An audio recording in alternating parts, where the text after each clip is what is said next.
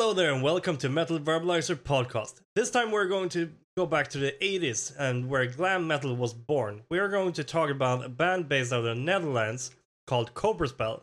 This band was founded by in uh, 2019 by the up and coming guitar virtuoso Sonia Anubis.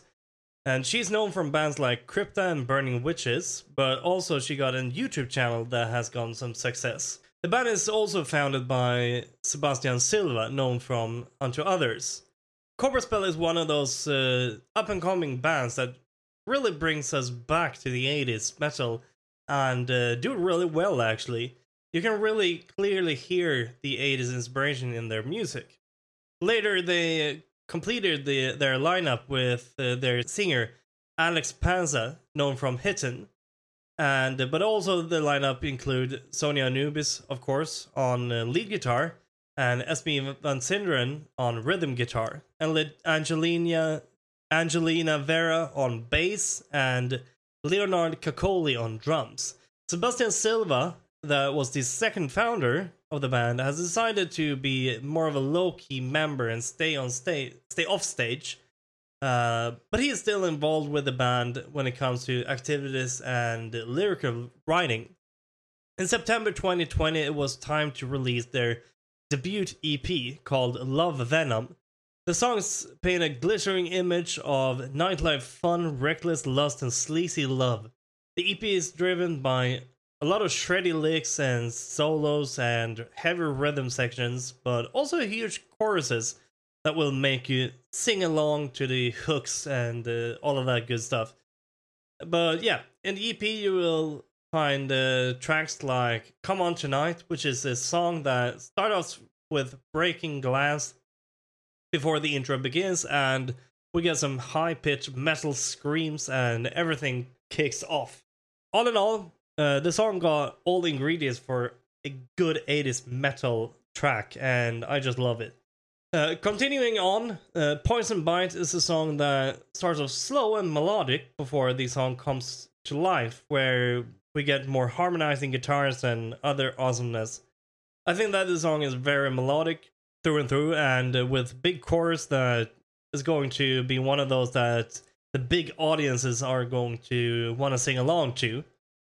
And uh, then we got Love Venom, uh, that starts off with a very clean and atmospheric guitar, followed by some harmonizing vocals. And this song is a little bit more of a rock ballad, in my opinion, but it doesn't make it any worse. I love a really good rock ballad, and this is actually one of them. I really like this one.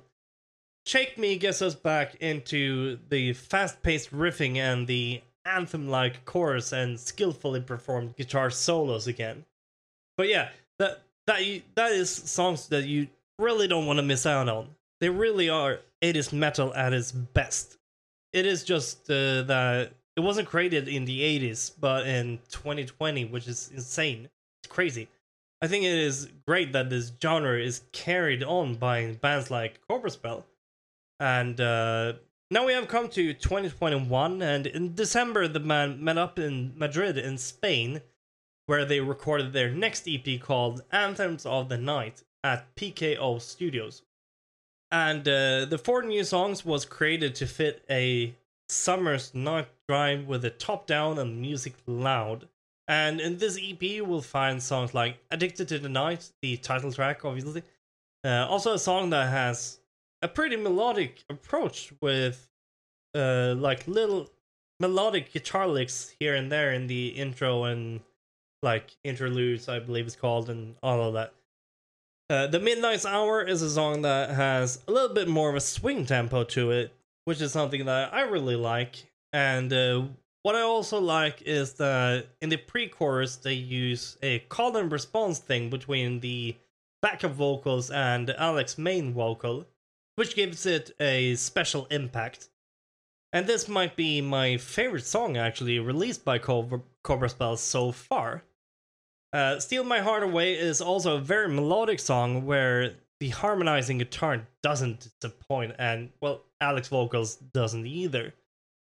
Accelerate is a song that starts off very riff heavy. With this song, we almost go into priest territory with the intro and verse riffing. Um, and in the chorus, I would say that they're going more into their own sound again, because when you're listening to their music, uh, you're going to hear after a while that it seems like they have found their own sound a little bit. Even though it is heavily inspired by the 80s, I would recognize straight away when it, I hear them. So that is an insanely good and important thing.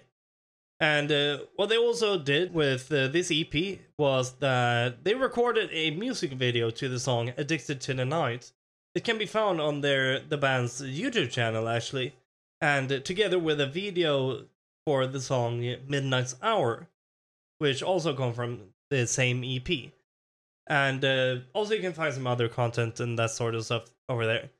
So check the YouTube channel out as well. Why not? And uh, but yeah, Unfortunately, the band has had some lineup changes this year due to the band starting to take off and being more and more popular.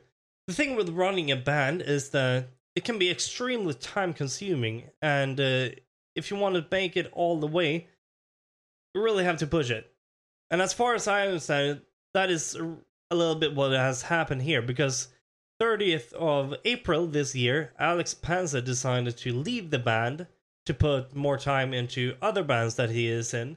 I think he is in two other bands last time I checked. Uh, don't quote me on that. But yeah, he was almost straight away replaced by Christina Vega.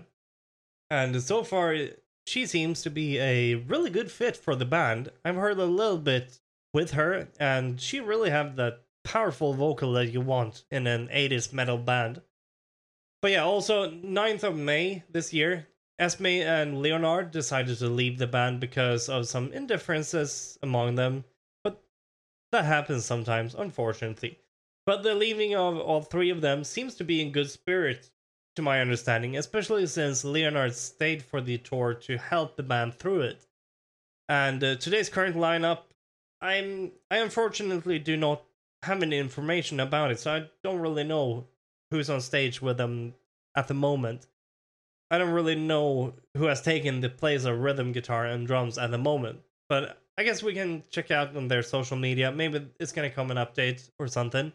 To put some final words on uh, this, this amazingness, if you like 80s glam metal, this might be the band for you.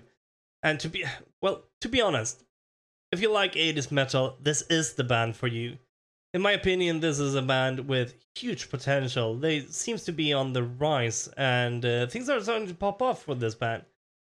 And uh, I am not surprised that it's starting to pop off because they do really, really, really good job uh, with this, and uh, they have a really genuine feel with the 80s music.